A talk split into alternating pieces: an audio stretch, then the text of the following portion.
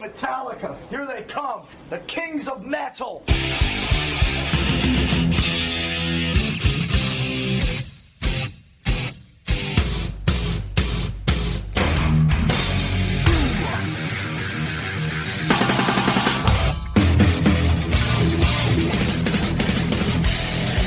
On I burn! Hey, everybody, I'm Lizzie, And I'm Joe. We're from the band Hailstorm. and you're listening to Metal Up Your Podcast.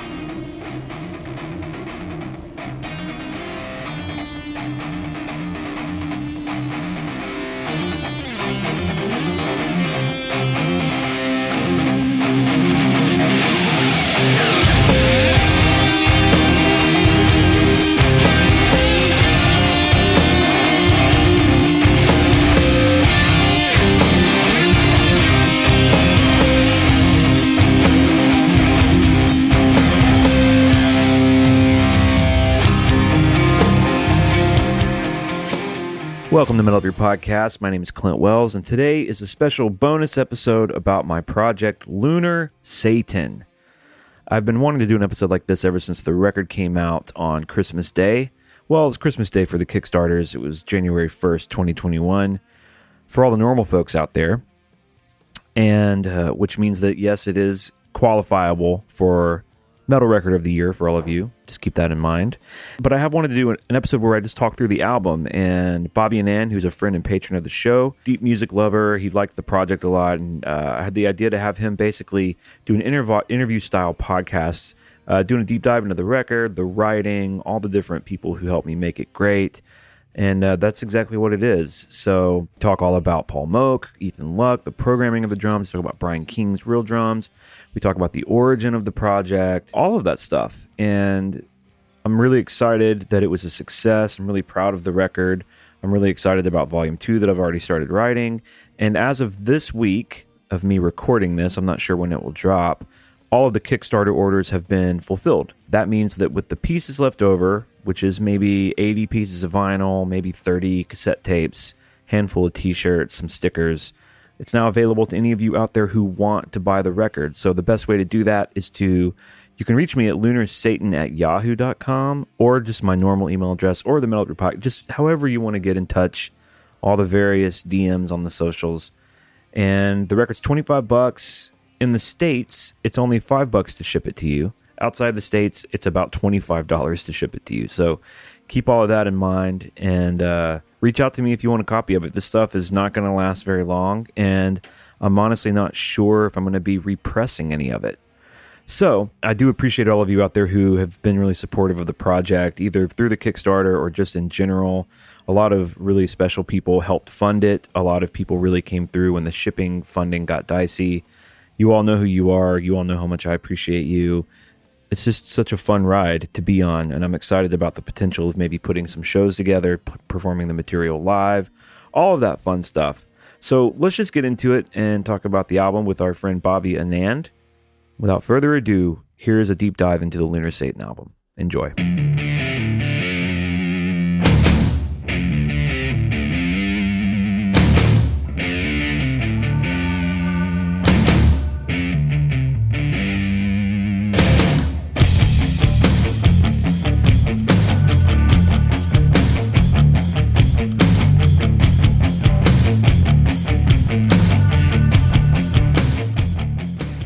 Right, welcome to Metal Up Your Podcast. This is a very special satanic edition. Me and Bobby Anand, who's joining us from California, friend and patron of the show. We're going to be having an in depth discussion about my record, Lunar Satan, which is interesting because the band itself was born on Metal Up Your Podcast.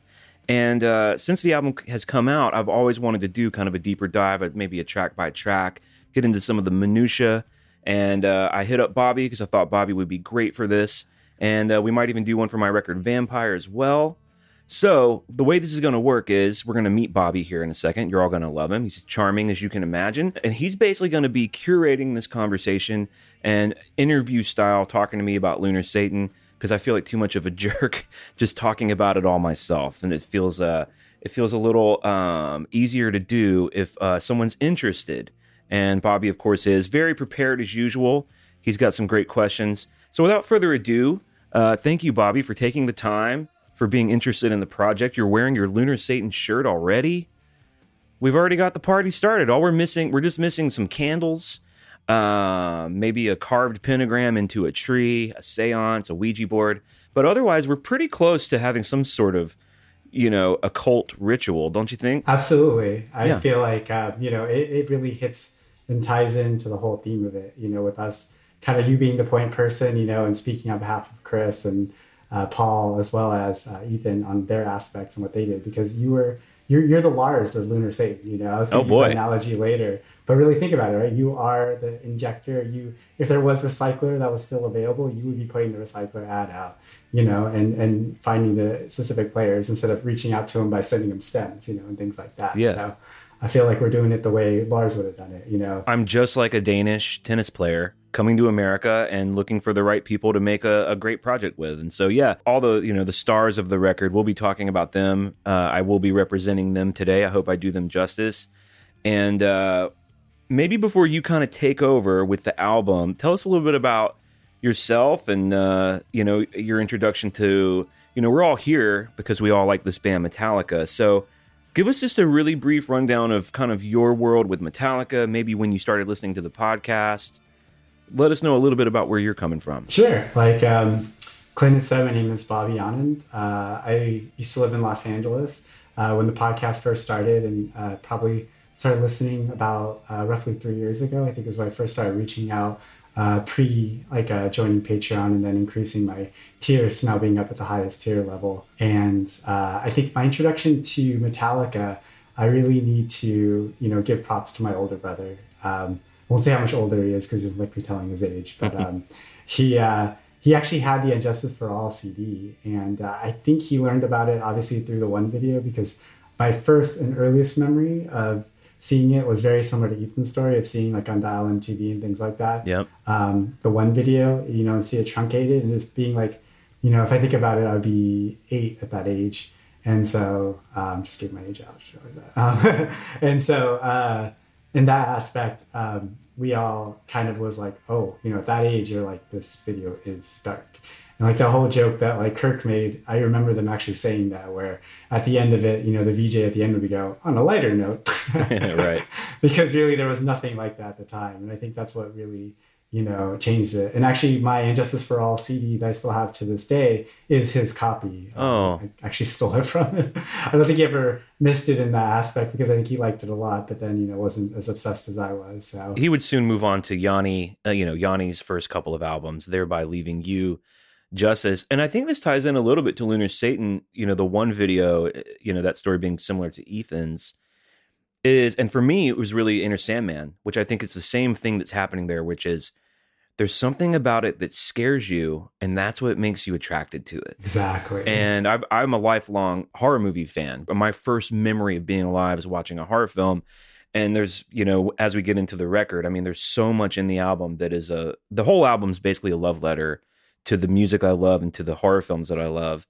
And I, I love tracing that thread to Metallica because for me it was Enter Sandman, but that video is scary too. And maybe for some other kids it was the Until It Sleeps video. Maybe for some other kids even it was the, you know, the Saint Anger video at the prison. And uh, there's just something really indelible about seeing that as a kid, where you're not scared in any kind of real way. It's more like being on a roller coaster, you know. Absolutely, and, and I don't want to get too much on Tangent City, but I remember like my very first horror movie uh, was Nightmare on Elm Street, and Me too. Again, thanks to my older brother. Oh, that's so Me awesome. too. I always wanted to ask you that. Yeah. Um, so it's funny because I think, um, do you remember the bus scene where they showed it rocking back and forth? Absolutely. I think uh, my brother was the one that noticed it, being like, "Oh, do you see the clay model around it? Yeah. And do you see how that's not completely real?" I think that's why. Like my wife says, I'm completely desensitized uh, to horror movies. Like for instance, I watched the original Texas Chainsaw Massacre because I saw my old, old school Netflix. Like uh, in addition to streaming the old DVDs, because like the remasters come out, and I like to watch like that's the only time you know because you can't get it streaming like the director's cuts or all that information Yep. uh, attached to it. So um, I remember like watching that and thinking as a kid like how oh my gosh you know how close it looked like he got to the blade and then rewatching it now it's such a I just bought a new high definition television after it moved and I realized I'm like oh he's nowhere near that and you can clearly tell there's no blade on that Yeah. chainsaw ultimately they're just movies. That bus scene in Freddy's Revenge, which is the second one, to this day, out of all the films, I'm 37 now, is still one of the scariest scenes of the whole franchise to me. And it definitely looks hokey. I mean, it you know the, in the big shots when you can see it's like Yeah, It's- waving and cheating. it looks hokey, but that but I was always able to forgive that and like just get on the ride and like sort of be there. And I you know I don't care that it's I don't know. That's just almost the fun of it. You know, it's like it can be no fun sometimes to say, "Wait a minute, that wouldn't happen." It's like, come on, it's a movie about Freddy Krueger. It doesn't matter if it would happen or not. You know, it's like it's a movie about dreams, and dreams are insane. So I always kind of lean into it, which I think is another um a, another sort of spiritual um anchor point of the Lunar Satan project. I didn't prepare any of this. I didn't prepare any of these connections. We're just uh we're just uncovering the truth here, Bobby. I'm excited already, and we haven't even really done it yet. Exactly. I feel like, you know, that's the best thing about this podcast are the tangent cities. So we all remember the famous episode, or I should say infamous episode, where Ethan, you know, kind of you guys were spitballing as part of your tangent aspect. And, you know, you mentioned Satan in space by mentioning, you know, or going back to horror films. And that's why I wanted to bring up this whole tangent city about, you know, Jason in space, the, Yeah. the whole aspect and the trade that, you know, when you run out of any ideas, just, just put them in space. Right. you know, it keeps the franchise going. You know, we can, we can knock a couple more out after that. And so it just it was amazing that you said Satan Space and immediately he christens the band name just just instinctively to say Lunar Satan. And all of us felt the light bulb go on. But I love songs about Satan. My You do. mouse pad in my studio is a fucking pentagram. Yes. My studio is covered in skulls. These lyrics are so amazing. I know. They're great. Have you ever written any kind of like b- death metal, black metal lyrics? Not I've never really, done it. I, no. I want to try it.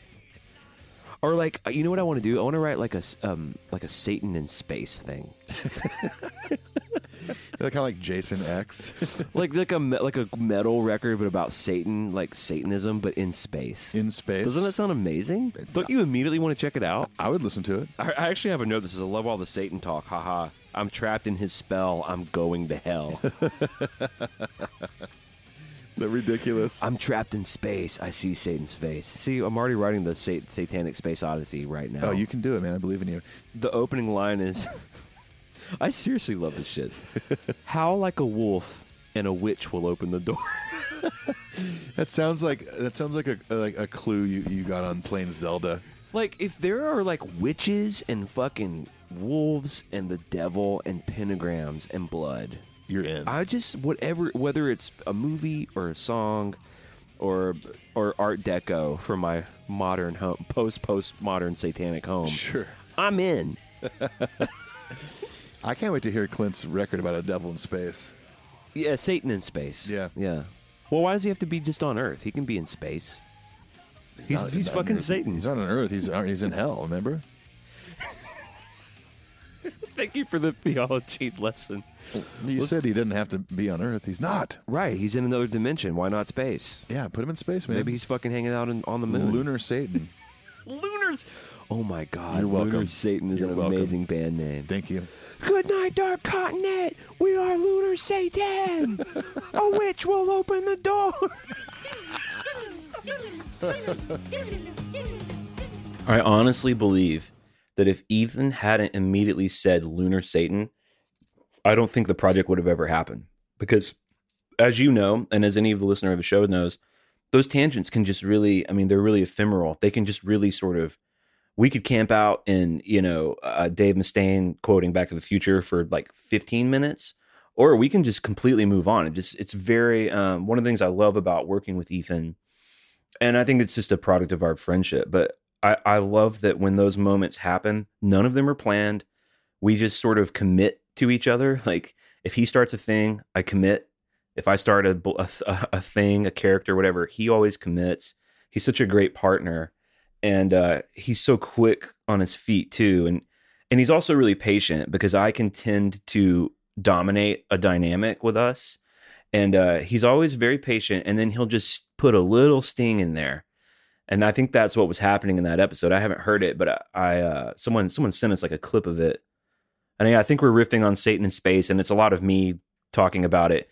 And once he said Lunar Satan, like you said, it was like a light bulb. It was like, holy shit, that's like a real band that doesn't exist yet that I that we created now. And then I almost felt I almost felt a lighthearted pressure to write it immediately. I was like, I have to write it now. So I guess that is sort of a uh, in in the I guess in the story of the podcast, that is actually a pretty notable episode. That and that that's up there with like the Outlaw Torn debacle for sure. Absolutely. Yet another thing that will live on in infamy. totally. But then if we draw like a timeline to that, because as we remember, there was quite a bit of time in between when we heard the first demo in comparison to when the episode came out. So maybe one thing we can do is like a walk through the game plan for the band and how that initially thought was planted, you know, like as in what type of genres you were going to try to blend together. Because like we know with Lunar Satan, there is a lot of, you know, even within metal subgenres, just any, just general, you know, use of acoustic instruments. There's so many things that you blend together, which is fantastic.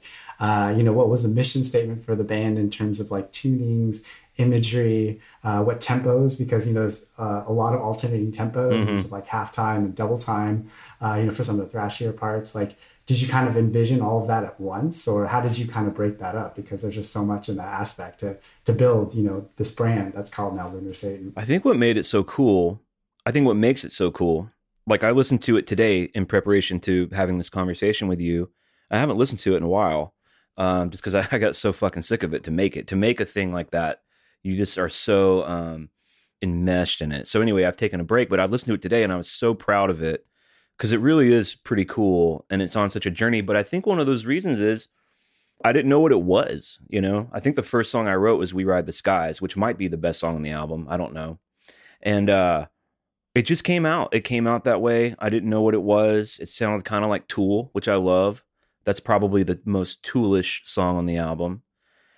And I did what I do a lot when I write a song that I think is pretty cool. Is I'm like, oh, I'm just going to write nine more of these, and it'll be awesome. And then, of course, when I did start, I mean, that's that song coming out the way it did was like, okay, this can be a real thing, because "We Ride the Skies" is like sick. I mean, I think that song is just Oh, rips. Yeah. and it's just got this great ominous vibe. Like it's almost like a movie you know? It felt cinematic. The lyrics i just gave myself so much permission to make it as evil and ridiculous as possible which i think is another little a little key into the album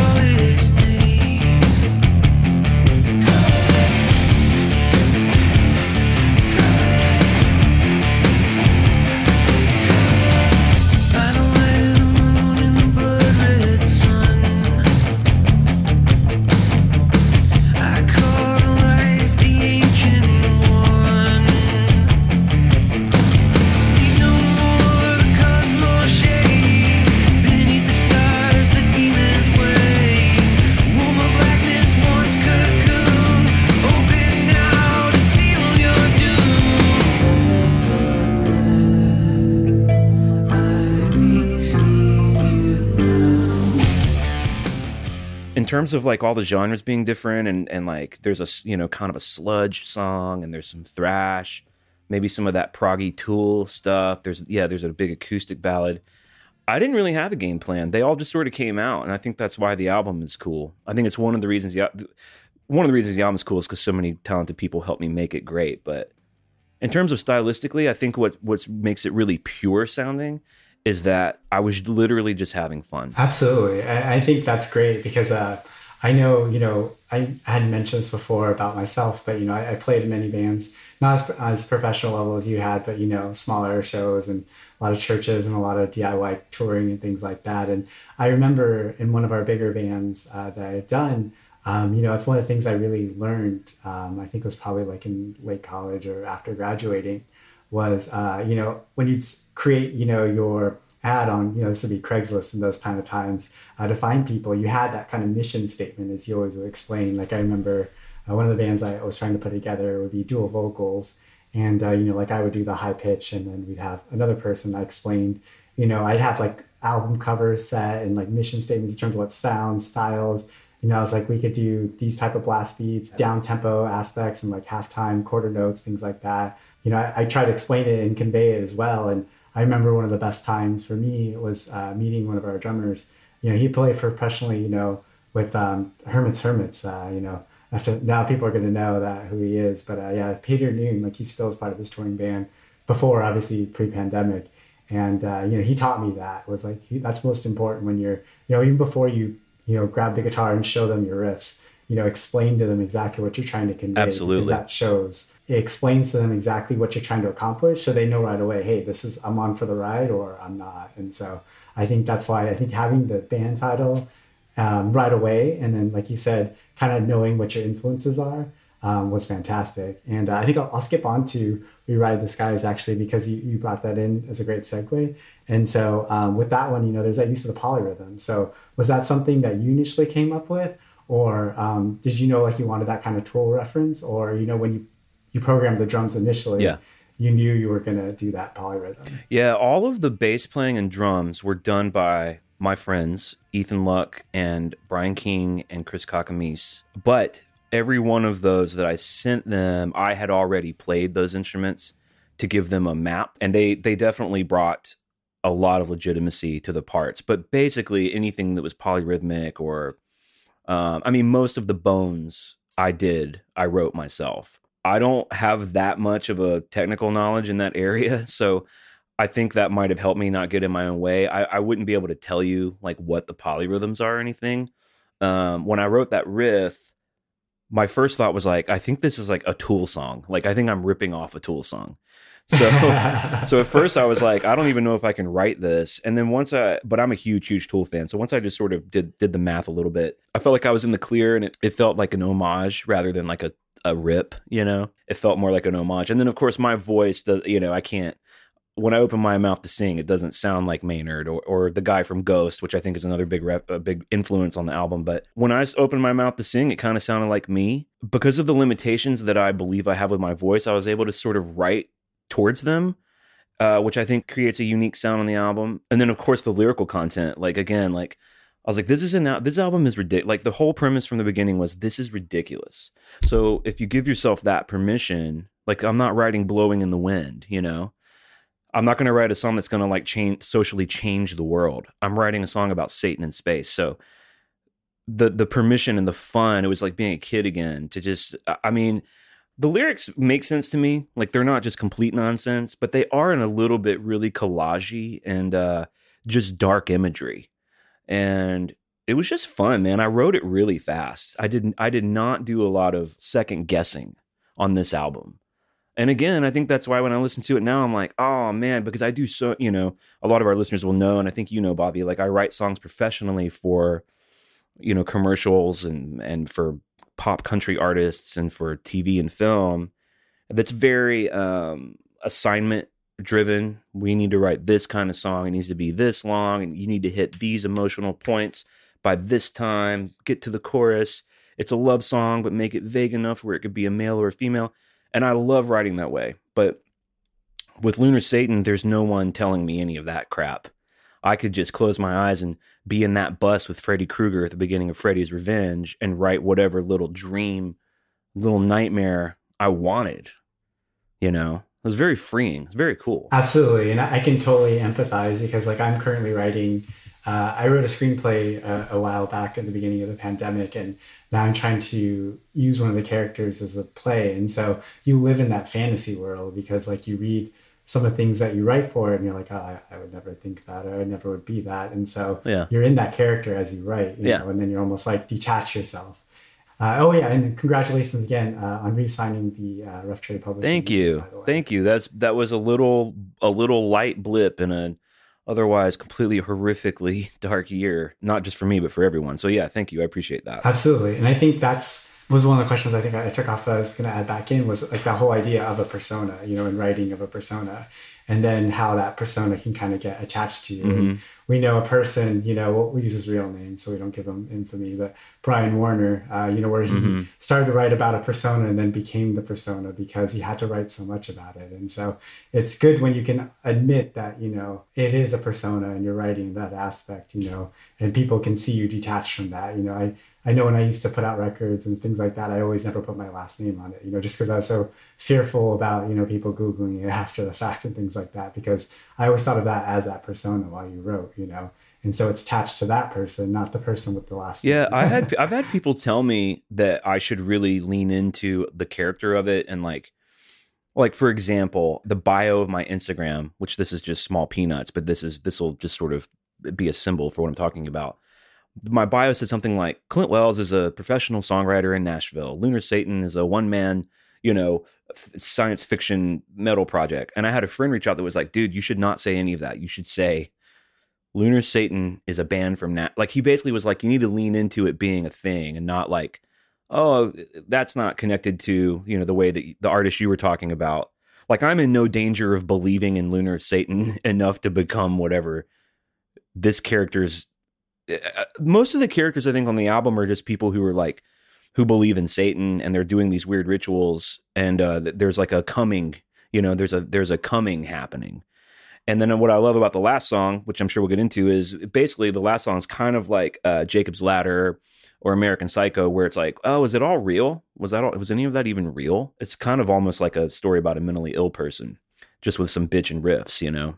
So uh, yeah, I'm in no danger of bleeding into that guy. You know, I'm a dad. I listen to a lot of uh, Radiohead and uh, you know Harry Nilsson, and do a lot of crying listening to Alanis Morissette unplugged. So you know that Lunar Satan is definitely just one facet of kind of my world.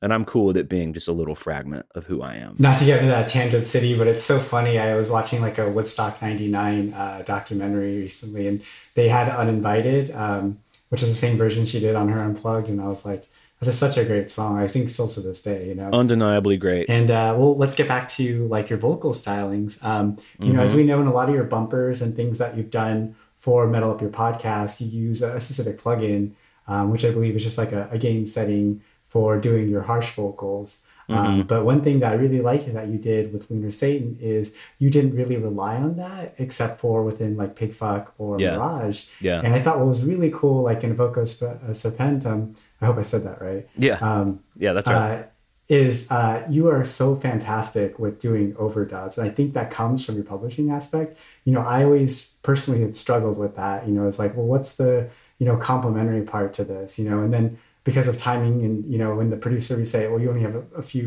you know, an hour to do all of your overdubs, you'd be like, okay, I'll just come up with one complementary part and then maybe a feedback behind it, you know, just Yeah. to add in for aspects because that's something I can do quickly versus like on the spot coming up with like adding, you know, extra, maybe a, a buried acoustic track. You know, I think in a, a vocal spectrum, in addition to that buried acoustic track, you do, you have, um, like even the usage of that plugin with like the harsh vocals, you know, deep in the background, which, Yeah. like you said, I listened to it again today, but this time instead of doing it off of Spotify or use the MP3 files, I use the WAV files, so I can Yeah. get really into each of those overdubs. That's going to be deeper, right? Exactly. And that's one thing that, you know, I tell people to this day. I'm like, if you want to help a band, always listen to Bandcamp or SoundCloud where they're able to use WAV formats because Spotify, as we know, they always compress, they use a lower bit rate. Yeah. And the quality is never good, you know. That's for when you need to listen to it quickly. But if you really like it, go buy the album on Bandcamp. You know, you Totally. have to buy digital. And so, and plus, you know, they always do that thing where they give most of the money to the artist. So,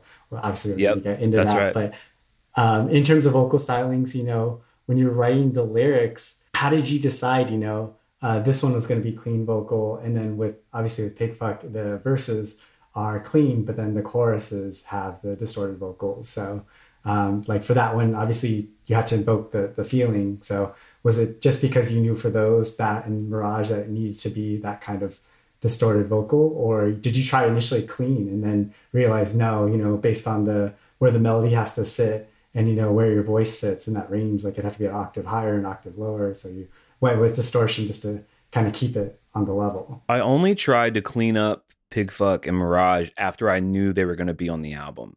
When I wrote those two in particular, I wasn't necessarily writing for the album. I was actually just writing those for fun. And I wrote Pigfuck because I was really upset. The screamy vocals, I mean, I wrote those songs in 20 minutes each. And everything I did just felt like what it needed to be. When I liked the songs enough and I got some feedback from some friends, I sent it to some friends. And uh, I was like, this, I think this is part of, Lu- I think he was even Ethan who helped me. I was like, I think this shit is Lunar Satan. And um, I actually reached out to Brad Blazik, who is a friend of the show and a friend of mine. And I said, dude, do you think this, because I tried to clean up Pigfuck and Mirage and it didn't work. It just didn't work. And I didn't spend too much time trying to force, like, you know, a square peg into a round hole. I've always let the Lunar Satan should be very intuitive. So when it wasn't working, I was like, fuck. And so I, I think I hit up Brad Blazik and I said, dude, does this work? Does this work like on an album with We Ride the Skies and whatever? And he was like, I think it does, dude. And he has a pretty good hard rock and heavy metal pedigree. So I just sort of trusted that. And those were the only two that that required that singing. There is some of that on Evoco Serpenum just to give it some texture. And going back to uh, the overdub stuff, I mean, that's the benefit of making an album, you know, in my studio. I didn't have someone kind of like pointing at a clock and making me feel uncomfortable and and I was able to just experiment, you know, experiment and find out what it is.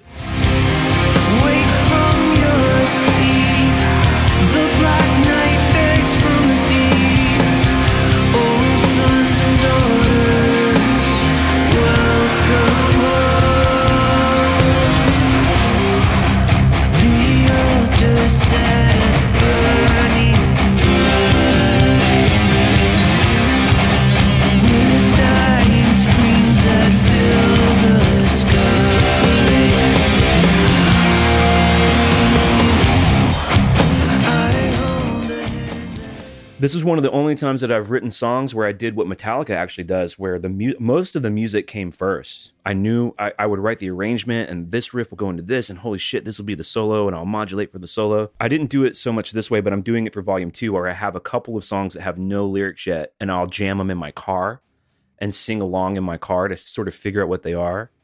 But in my studio for Volume One, I would just pace my studio. I, I remember distinctly doing that for Set the Witch on Fire.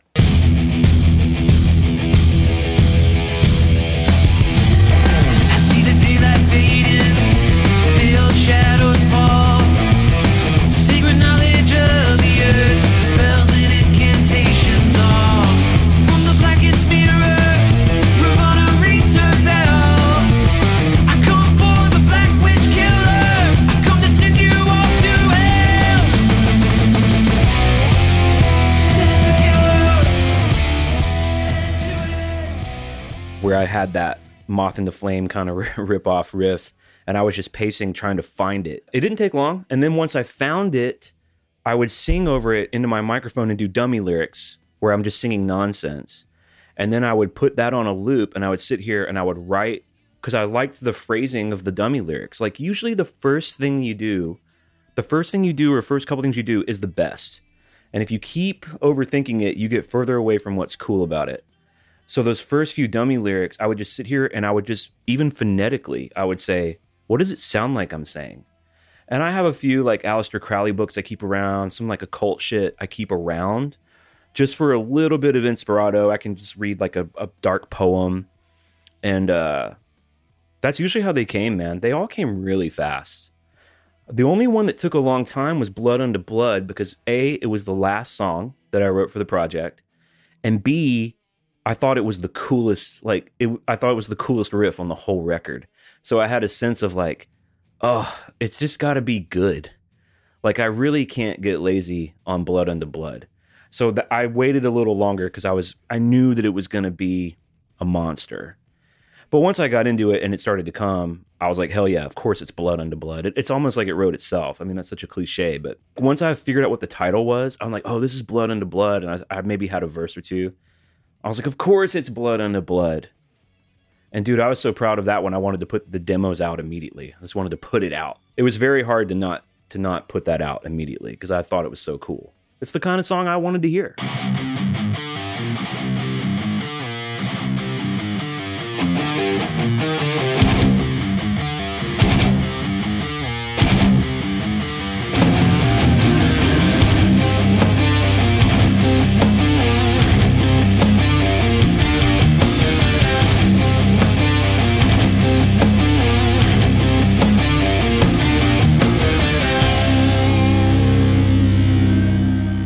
And that's one of those aspects where um, you can really hear because it is up tempo. I think that is like the great introductory Yeah. song because it starts with that kind of staccato riff where you're building it in. You know, that's one thing where you can even hear the drop C aspect because I think you start on some of the lower notes on that aspect. Did you take your tuning based on where you wanted to do your vocal phrasing? Like you said, you started with the music first. So did you know? Did you start like the drop D and then realize no, where I'm going to place the vocals, I need to go a step lower, and so therefore I'm going to go to C? Or did you already know right away? Yeah, I think Evoco's and drop C, Blood Unto Blood's drop C, Pigfuck's drop C. I think everything else might be down half a step and then maybe drop D down half a step. I, I don't I actually don't know. I'd have to go look. But um Nope, I never thought about it. On Vampire and a lot of the other songs I write, I think a lot about key and I'll change things once I start figuring out what the song is. I'm like, "Oh, I need to lower this or raise it." With with Lunar Satan, I never really thought about it. And I got into some trouble with some of the songs where I was like, "Oh shit, am I going to be able to sing this?"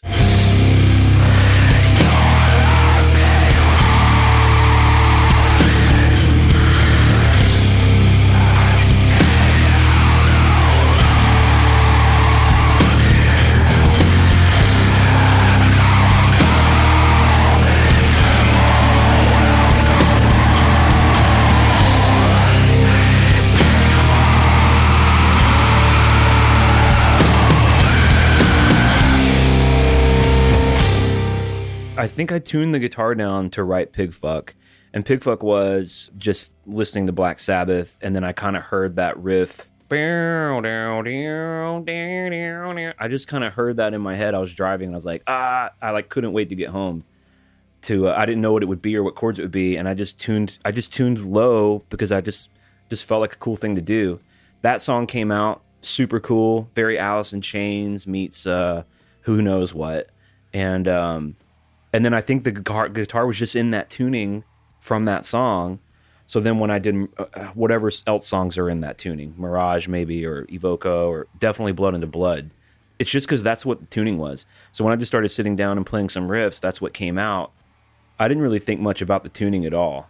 Like when we do this stuff live, I think it's going to be a bitch because we're going to have to really think about guitar changes because you know everyone's going to have to change guitars. Yeah, yeah, that would be very hard to do on the spot to go up a whole half step in that aspect uh, to try to do it just off of your tuner. So, yeah, I definitely need a backup guitar in that aspect. The new stuff is, I think, all going to be an E standard.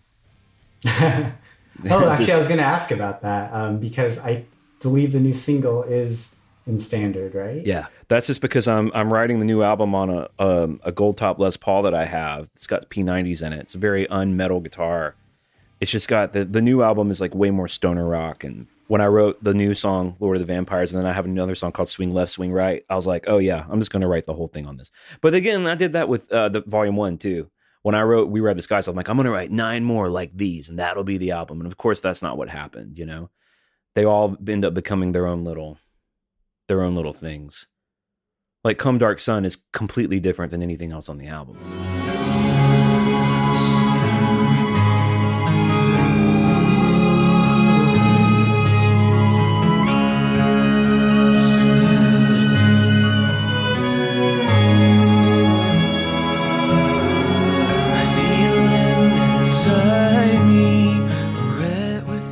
We all know it's the fourth track, Come Dark Sun, so that's obviously a great homage to the fourth track ballad um, Absolutely. that you did for Metallica. So thank you for doing that. Uh, did you initially, when you get to the bridge, did you initially think you would pick up the tempo and possibly go to like a distorted part, a la, you know, Fade to Black or Sanitarium to replicate the formula? But you then you realize when you wrote the bridge, really it doesn't need that or even qualify for it. Yeah, totally. I thought the song was plenty heavy because the yeah, I mean sometimes heavy isn't really just about loud guitar. Sometimes heavy is just like attitude and vibe. I mean, that was just going to be the demo. The the original plan was for that whole song to be heavier. Once I pass it around and lets people hear it, it just had its own power. So once I realized that okay, it's going to be this acoustic thing, and really that song just got birthed because I bought it a 12 string, off market 12 string in Asheville. I was on a vacation with my wife, and just anytime you buy a new instrument, maybe you've experienced this, Bobby, but you could put a new, even if it's just a new guitar, even if it's tuned the same, something's just. I mean, the the the poetic language that oh, there's songs in that guitar, you know, like waiting to come out. Of course, that's not the case. You write a song on a guitar, but that's what it felt like. Those chords are super weird and fun. And Chris Kakamis, who plays bass, who's just a consummate musician, just a great bass player. That was the only, I would send him those riffs for like Blood Unto Blood and stuff, and he would just learn them. He he never asked me how to play any of it. He could just listen to it and play it. But that song, Come Dark Sun, which is probably one of the easier ones, is the only one he was like, "Hey, can you write me a chord chart?" Because harmonically, it was just so strange. Like it goes from D minor to D major, and it's got these weird passing notes and harmonics. And what makes it heavy, going from you talked about the bridge. What's cool about it is the percussion and the depth of like that halftime groove keep building with each chorus. And by the time you hit that last chorus, there's so much like heavy, like big, big stomps and big chains and shit. It's like uh it's got a very cool, like organic feel to it. And it it reminds me of like like the, the narrator of that song, I don't know what kind of weird shit they're into, but it reminds me of like um you know, it reminded me of like The Wicker Man or uh Midsommar would be a newer kind of film, but it just reminded me of a bunch of Oh, people, yeah. people out out in a field doing some crazy ritual. It's just got this great occult horror movie feeling that I love. It just reminded me of like watching a movie I would want to watch. Absolutely, and uh, not to go too much on this tangent, but one thing I really liked about Midsommar is almost all of it takes place uh, during daylight. daylight. Yeah. yeah, you God, we read the same minds because my favorite horror movie of all time is Halloween because of that aspect. Mm. Is it's daylight, but that greeny, like you know, shot it was shot in the valley, and during that kind of like springtime, they have that kind of greeny. It's called May gray around this time where it's like this grainy daylight. And so they utilize that just based on the fact probably the time they filmed. And it really sets that movie because it's very little of it is in, you know, nighttime. And I think that's what makes it more believable is that you see him in daylight. And they probably did that just to save money. Like they probably just really did it for different kinds of reasons. Maybe not all creative, you know. There may have been a lot of practical reasons, but that's what becomes believable and scary about it. And I, I think that's the power of Come Dark Sun is uh, much like Midsommar is this it's definitely the scariest movie you'll ever see that's all in daylight. And I think Come Dark Sun is plenty heavy with acoustic guitars. And not heavy with acoustics like, oh, like Black Label Society did an acoustic album it's it's heavy. I mean, it's it's as dark and creepy as anything on the album. In fact, some of the lyrics in that song are the scariest on the album, in my opinion. Where I would write, you know, and I'm not a spiritual. Well, I'm a spiritual person, but I'm not a religious person, so I'm not like afraid of the devil or anything. But there were some lyrics in that song where I thought, "Ooh, this is creepy," which was my, my internal green light was going, "Ding, ding, ding. That's good. That's good. Do that. More of that." you know what I yeah, mean? exactly. And I think that's the coolest thing is I think all of it is all program drums too, right? There's no Yeah. live percussion in that. So that's what makes it, it it it is like a demo, but it sounds so professional. You know, it sounds like you didn't need to add more of the aspect. And uh, I remember I did one album where we used the same thing where we used a demo version because in the background there was a bell. We were uh, you know, we recorded in the factory to this digital eight track, and that bell was the actual like uh, you know lunch bell, and so it Yeah. fit you know thematically and it fit you know within the harmony of the song, and I was like, oh, we can never recreate this. Totally. So we just have to use you know it has flaws in it, but I, I liked putting out that version just because of the fact that that's just never going to get replicated again. 100% and that's how i feel about come dark sun there's definitely flaws in it you know when i recorded a lot of the vocals i didn't realize those would be the ones i would send to paul and that's actually you know the magic of come dark sun is paul so paul's the uh, my friend in town who mixed the album and i was able to send him a song like that and and when i knew that come dark sun was going to be on the album kind of in that form I re-recorded stuff as much as I could and made it great. I got Chris on bass. I went back and like sort of really put a lot of TLC back into the programming. Like if you listen to it compared to the demo, the demo sounds way demo-y. But I was able to say to someone like Paul, "Hey man, make this song sound evil and crazy. Take my ridiculous stems that I did in my home studio in Donelson and just make them sound like the end of the world." And we talked about this a little earlier, like just having like a musical vocabulary where I could say you know, I could say I could give him references and we didn't have to spend too much time being like, what's that? You know? I was like, make it like War Pigs, but it's, you know, War Pigs meets Monster Magnet meets Night of the Living Dead. Like we could just have those kinds of talks about it. And plus Paul because Paul's such a big Metallica guy, a lot of Metallica references were used in the mixing. Like Black he's like, You want Black Album drums? Or do you want more, you know, hardwired guitars? We were able to just use that shorthand because of our just collective love of music. And speaking of bells, there's some great scary like church bells in Come Dark Sun, and they're the same Yeah. bells. They're the same bells I used in Set the Witch on Fire. So there's a few things where you're hearing some like the wind at the beginning of Evoco Serpentum, which is the first song on the album. You hear that same exact wind on the beginning of Voices, which is the last song. So there's a few kind of threads in the album that maybe you don't pick up when you first hear it, but it's like maybe even subconsciously you're tying it all together because the songs are so different. I had to make sure they got tied together somehow. There's got to be a way for Mirage to make sense with Set the Witch on Fire, etc. I wanted to bring up the whole mixing aspect. My understanding was literally all of your stems, everything was completed from a recording standpoint within your home studio. And then Paul really just came in for mixing. So, like, Yeah. as in no overdubs, no, you know, re records, none of that happened at, at Paul's studio. No, he didn't produce it. I produced it all myself, and Paul just mixed it. I would love to do a record where Paul produced it too, just to take some pressure off myself, and he would be so great at it. But everything was done in my studio except for Chris's bass, which he did in Las Vegas. Brian King played drums on Voices and the uh, the Charioting. He did those from New Jersey, which is no joke. He actually did them from New Jersey. And then Ethan did a lot of his programming from his studio in Nashville. But other than that, well, and the strings on Come Dark Sun were done by my friend Eleanor Dennig, who did her strings in her studio in Nashville. But mostly everything you hear, I did in my studio. So yeah, I would send Paul, when I would say to Paul, hey, uh, I've got another Lunar Satan song for you, I would just have all the stems clean, bounced, and I would send them to him with the BPM, the key, just in case he had to do any any finagling, which I don't think he did and then uh, all the stems, and I would give him a vibe. And then we would do a few rounds of mixed notes. You know, he did tell me the other day that he used different drum samples, but I hadn't heard that before. He did tell me he replaced like a few snares with some samples he'd already had in his studio, which is something Metallica does. A lot of people do it, but I actually hadn't heard that before.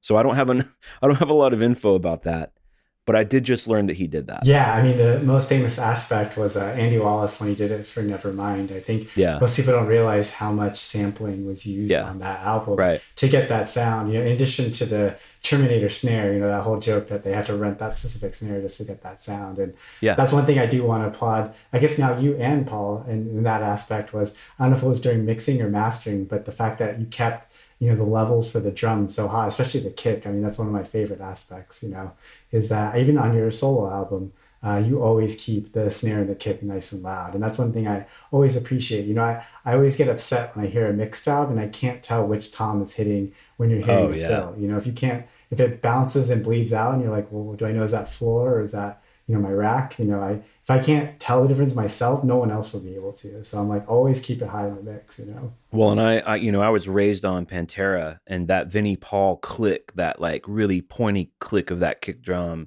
and that pop of that snare, it's just, it's just built, you know, it's baked into the cake. So those were definitely a lot of references when you know Ethan would program drums, which Ethan, by the way, is a fucking genius at programming drums because I can program drums, but Ethan can program drums more so than anyone I know, where they sound so. He has such a great intuition for it and I've watched him do it. And it's not like when I program drums, I'll play them live on a MIDI controller and then I'll quantize them. And then I'll go in and put little flourishes and try to make it real. I'll put fills in or Ethan, he fucks with the velocity of every hit. And he's a lifelong drummer. You know, he was a drummer in a lot of great bands. So when he programs, he programs with like the soul of playing the real drums. And I, I just think that comes through. And then I can tell someone like Paul, hey, you know, one of my notes to Paul was make these drums sound real, make them sound great. So Paul's able to, able to introduce like air, room mics, a lot of breathability into it that I think the album just the album I think would sound a lot shittier without what they did with, with without what they brought to the table in the in those mixing terms. Oh yeah, I was gonna say absolutely. Like I actually is a misnomer. I think I, I put in in my uh, you know notes that the the fact that I thought like the ride and all the crashes were overdubbed live. You know, those actually Ah. sound so believable because you can hear the bell on on the Yeah. ride. And Yeah. you know, and I and I'm not and not to get too technical, but I, does uh, Ethan use like Drum Doctor? Because I've never been able to get like that proper ride cymbal with the bell and things like that. That must be you know adjusting that. I'm gonna I'm gonna forget what software he uses. It's really ubiquitous. I mean, it might even be Addictive Drums, and then with it, which is like a hundred bucks. But then within Addictive Drums, you can buy different kits. And we definitely experimented a little bit with some kits where he would send me like I think the first time he did drums for me was for Set the Witch on Fire, maybe. And it's my note to him was it sounds like Megadeth. I was like, it sounds too much like clean 80s thrash. It needs to sound more 90s Yeah. and uh and, and dude he was like got it he made a few you know he made a few changes, sent it back to me, and it was right. On Lord of the Vampires, the song we just did, Paul sent me the first mix, and I was like, yeah, I was like, dude, it's just not, you know, we all work together all the time, so there's not a lot of, uh, we don't have to like walk on eggshells. So I was like, dude, that's just not happening. It's not right. The drums are just wrong. And I said, I said it needs to be more stoner rock and less whatever it was. And he he wrote back immediately, and he was like, got it. No more Black Album, more stoner rock. And then the next mix, it was where it needed to be.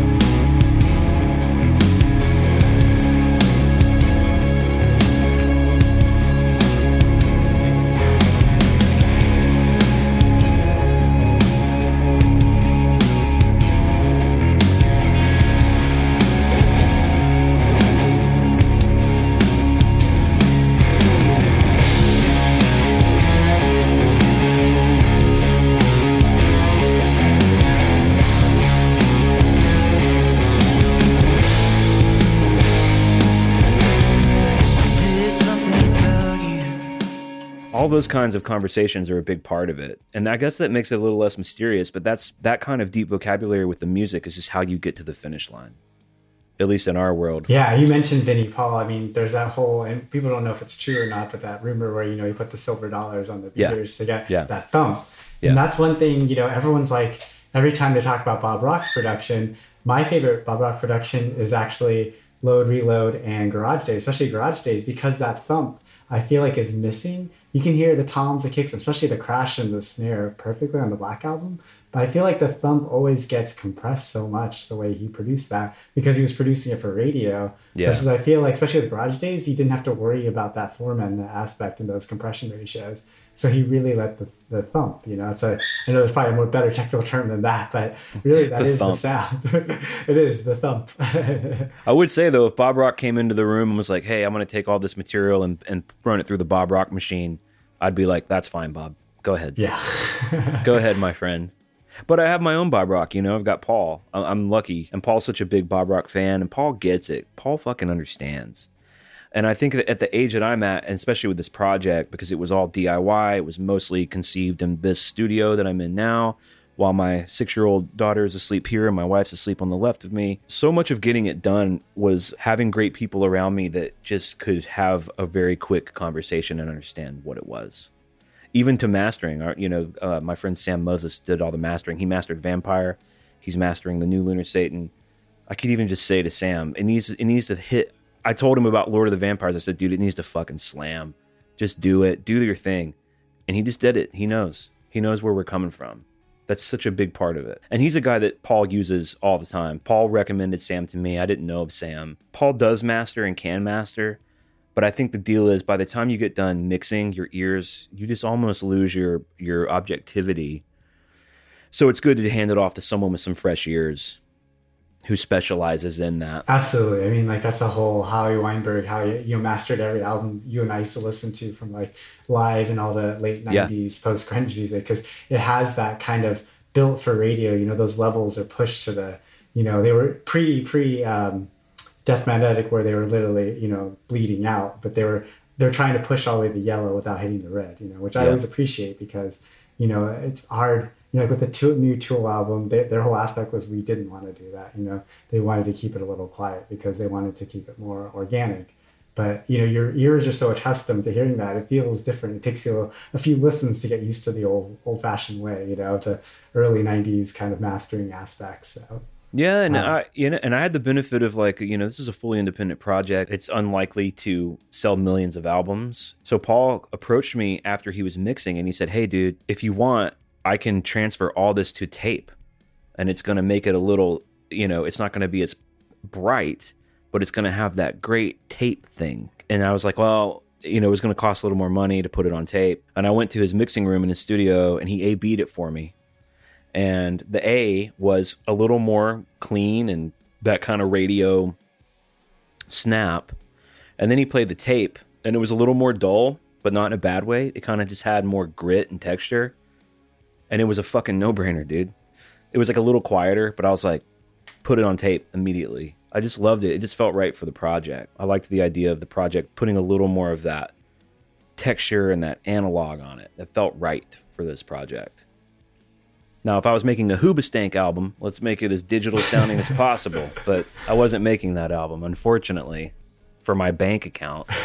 Yeah, you're not a perfect person. Exactly. Uh, Yeah, so I think um, going back to uh, some of our initial questions that we put in, there's a lot of key aspects to numerology, um, and then the obviously the also tying with the various thrash references.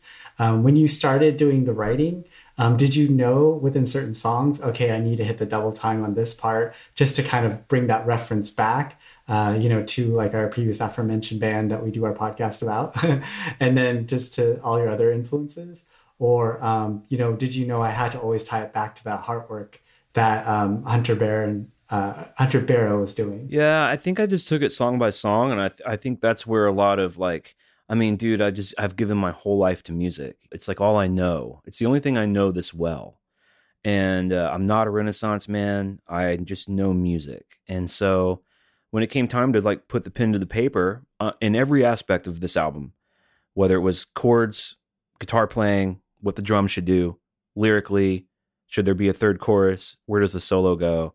It was just appealing to my education. And so all of those at all of those forks in the road, we could do this, we could do that. We could go double time, we could change keys.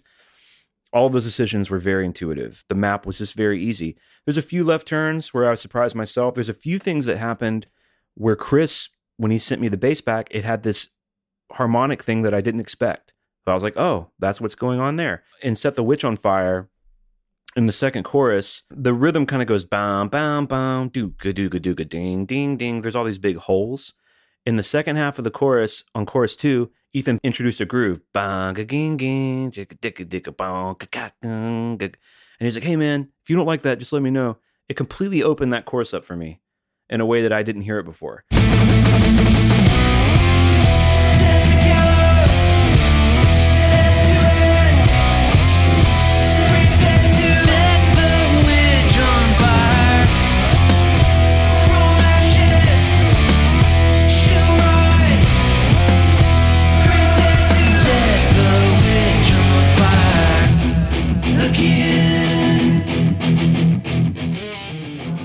So there were all those little magic moments that happened, but in terms of like tying a theme together, I just didn't think about it too much. The album just sounds the way it needed to sound. yeah because it has that natural flow and that natural feel and i, I feel think the so. sequencing is really important for that album because like you have the intro with the, the rain on vocos uh, serpentum Mm-hmm. um, and then um, when you had all 10 songs done did you spend a lot of time did you do actually multiple sequences Yeah. to find out which I aspect don't- you using I did multiples, and then I sent, uh, and then I I um I hit up Chris, the bass player, and I said uh, I'm not going to send you what my sequence is, but I want you to think about. I sent him the record when it was done, ma- mixed, mastered, done, and I said, hey, I want you to come up with a sequence because I was just curious, and he was strangely he was the only one I did that with. I didn't do that with Ethan, and I didn't do that with any of my friends. I I just respect Chris so much, and I didn't want too many cooks in the kitchen. Like I don't need that many people to help me fucking figure out what order the ten songs are. Um, but it, but like you said, it is important. So I had mine. Chris came back with his, and I made some changes to mine based on his. But it mostly was what I originally conceived. I thought We Ride the Skies would be the starter, but when I wrote of when Evoco Serpentum came out, I was like, that's the album opener. Like, what else could open the album? It's insane to even think of. And I knew that Come Dark Sun would be the fourth track as an homage to Metallica, but also I think it's like emotionally a good point for that because you know the one the three punch of of uh, Evoco and the We Ride the Skies into Disappearamid, which is funny. Disappearamid's like the least liked song on the album, but it's one of my favorites. yeah it's actually mine I love Disappearamid so much.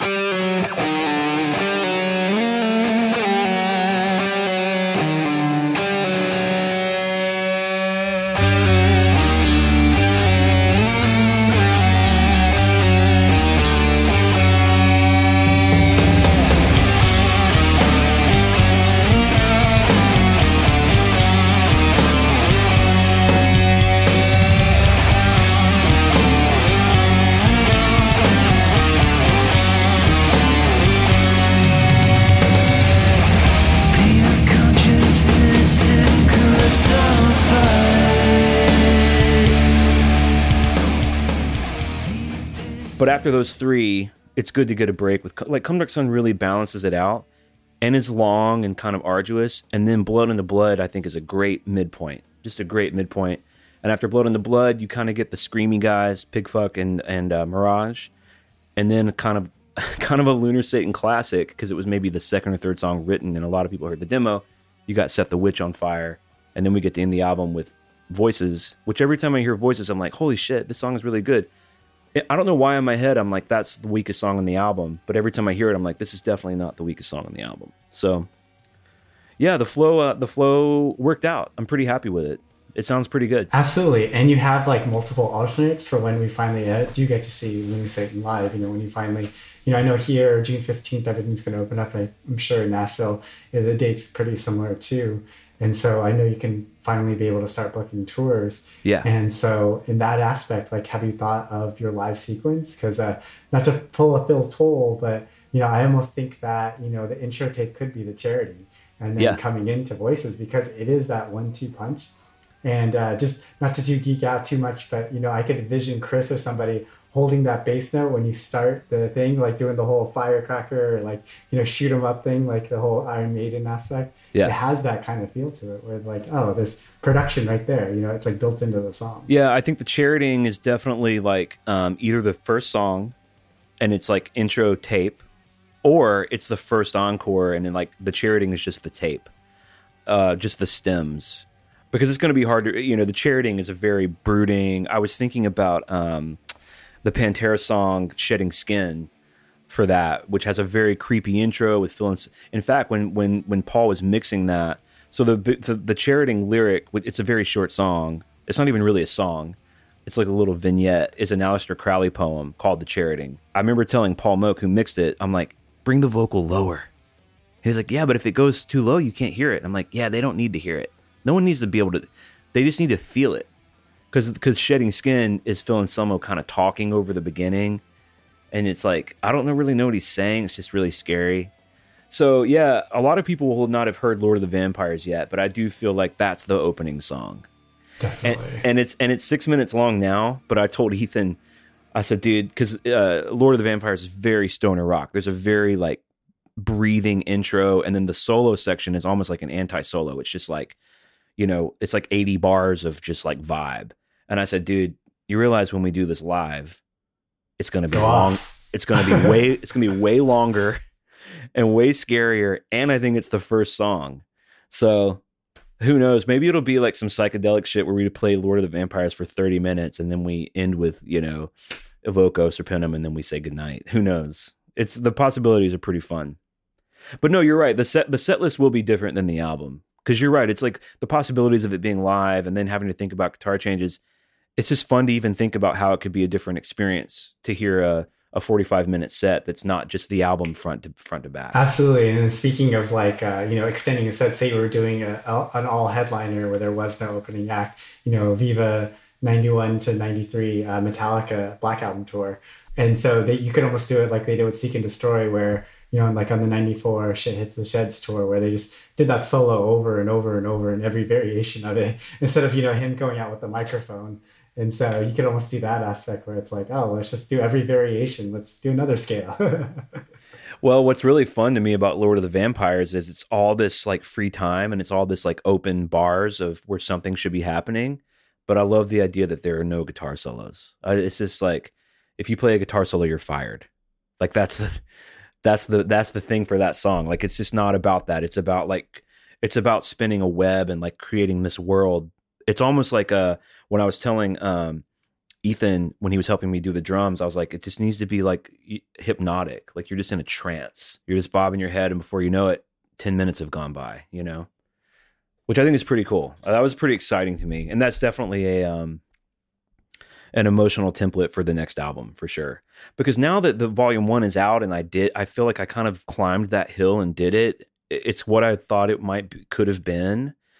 And now Lunar Satan's real, like it's been birthed. It's a real baby and I can I can have fun in a different way now with it. That's what it feels like to me, strangely. Yeah, I mean, you can definitely use a child reference having you know Nova. So I mean, now it's now uh, you know Lunar Satan's the toddler, and so you're going to see that aspect. You know, Yeah. new influences are going to come in, just like I'm sure uh, no, those things happen too.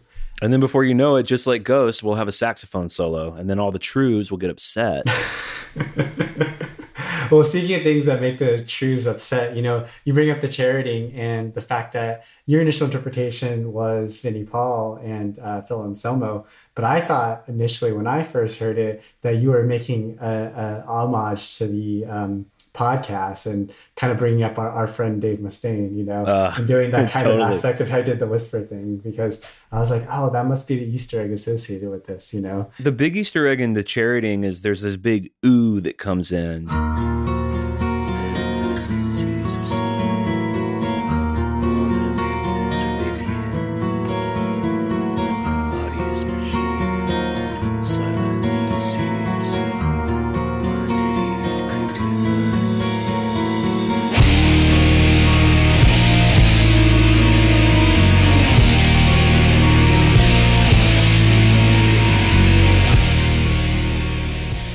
Which is funny. It's just funny to think about me going ooh, but it's uh that's an homage to a song called "Love Hate Love" from Alice in Chains' "Facelift," a deep cut. Oh yeah, "Facelift." great, great song. It's basically the exact same ooh that Lane does.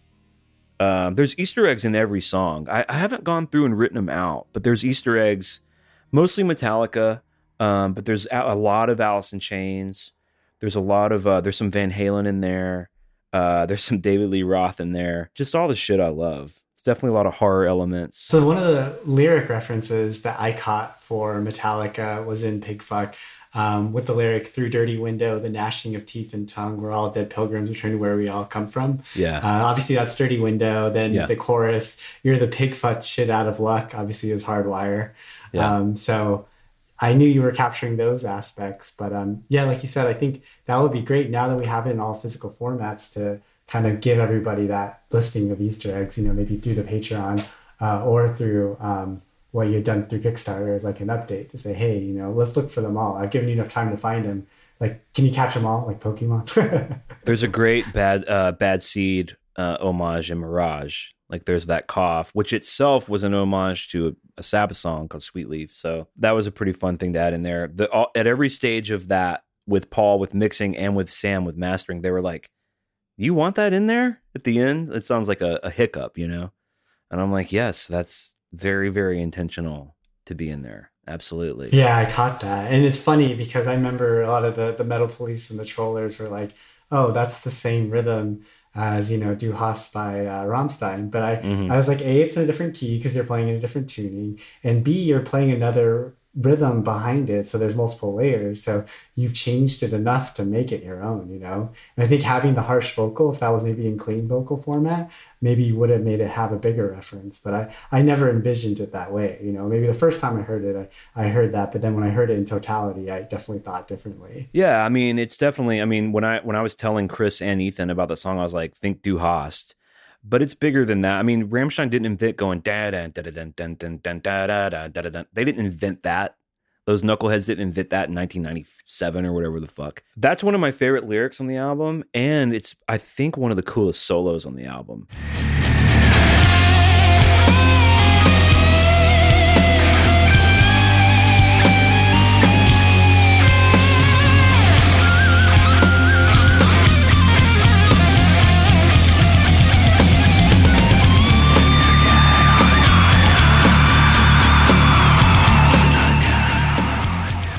I was really proud of where that ended up. I mean, solo the solo compositions on the album. You know, I'm not the best guitar player in the world. I'm okay. I know my way around it, but when I was making that album, I was like, these solos need to be legit. Like this can't just be me making a joke out of the like.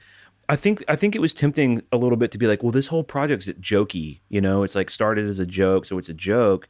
But I think it's I think when it started to really like get born, I felt a sense of responsibility to take it kind of seriously. And so when it came to like guitar time, and you know, my professional job as a touring guitar player, I'm the guy that walks out on the catwalk and plays a big solo. I've never really thought about that in terms of my own shit.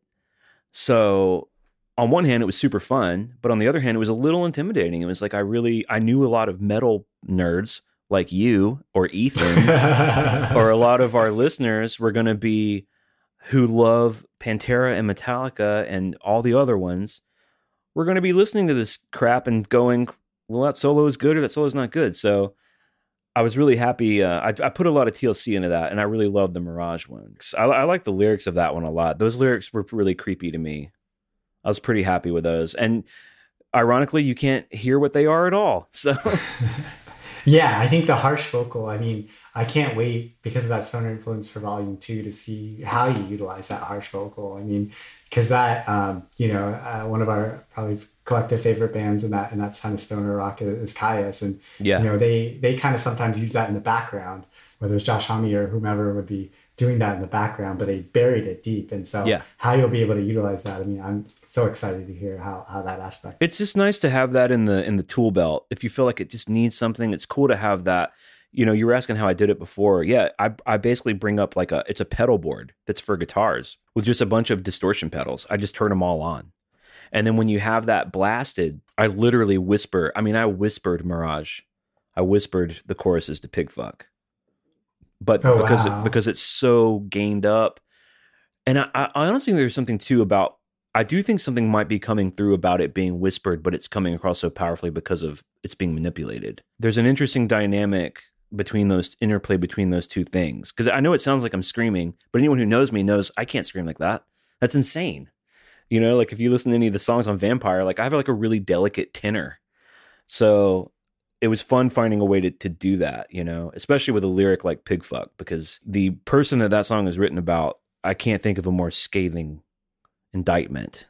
And that gave me a lot of joy to do that, to land that. Yeah, and I'd love offline to hear the whole story. I know we probably aren't going to go into it now, but like going back to the intro, you know, in Evoco Serpentum, I, obviously, I think we all thought with that intro, with the volume swells up, um, you were trying to do the initial template that Metallica had between Ride Lightning and Justice for All, um, as well as replicated again during Death Magnetic, um, where it was it's a shortened uh, intro in comparison to how they would do it, but still has that kind of volume swell up into beating into the initial guitar beat. Was that also intentional, or is that just purely more of an afterthought? Yeah, that was intentional. When I wrote the song, I knew it was going to be the first song, like when I started to get the bones of it. And so there was an idea of like, how do I, you know, how do I engineer the the top of the song to be the top of a record? And yeah, I mean, it wasn't as ambitious as Battery or Fight Fire, like with a big, in- you know, a big thing. But it does, I think it does like usher you into, you hear the wind, it sounds ominous. You can almost look around and it's nighttime and it's midnight. And then you hear that wind and the song fades in. And when that song kicks in with that groove, with that, uh, that's another kind of a toolish riff, lateralis kind of riff. Once once you're in the groove, it's what I wanted you to feel like was like, all right, here we go. You know, it's going to be 40 minutes of of a satanic, a space satanic ride. It just kind of feels like the beginning of the story. It's pretty cool. I love it. And I love Hunter, my my great friend Hunter Barrow. I've known him for 20 years. He put so much time and effort into the artwork. Like I'm looking at the Evoco Serpentum now, and it's this pentagram with a snake on it, and he, like all these symbols that tie into the lyrics. He uh he ate a gummy one night and called me because he wanted to explain to me all the uh all the symbolism and all the you know all the there's a different pentagram for every song. And he did all this on his own. I didn't all i did was send him the lyrics and the album. And uh that was a wild conversation bobby i'll tell you that Oh man, Like- I would love to have been a fly on the wall for like that. there is Just- shit there is shit in these like symbols that are so deep. The pig fuck one i'm looking at now it has like a two over ten and an upside down cross it has all these arrows and symbols and it's it's all these old masonic lodge symbols about where a lot of masonic lodges would be like out in the woods somewhere because it was kind of like a secret group.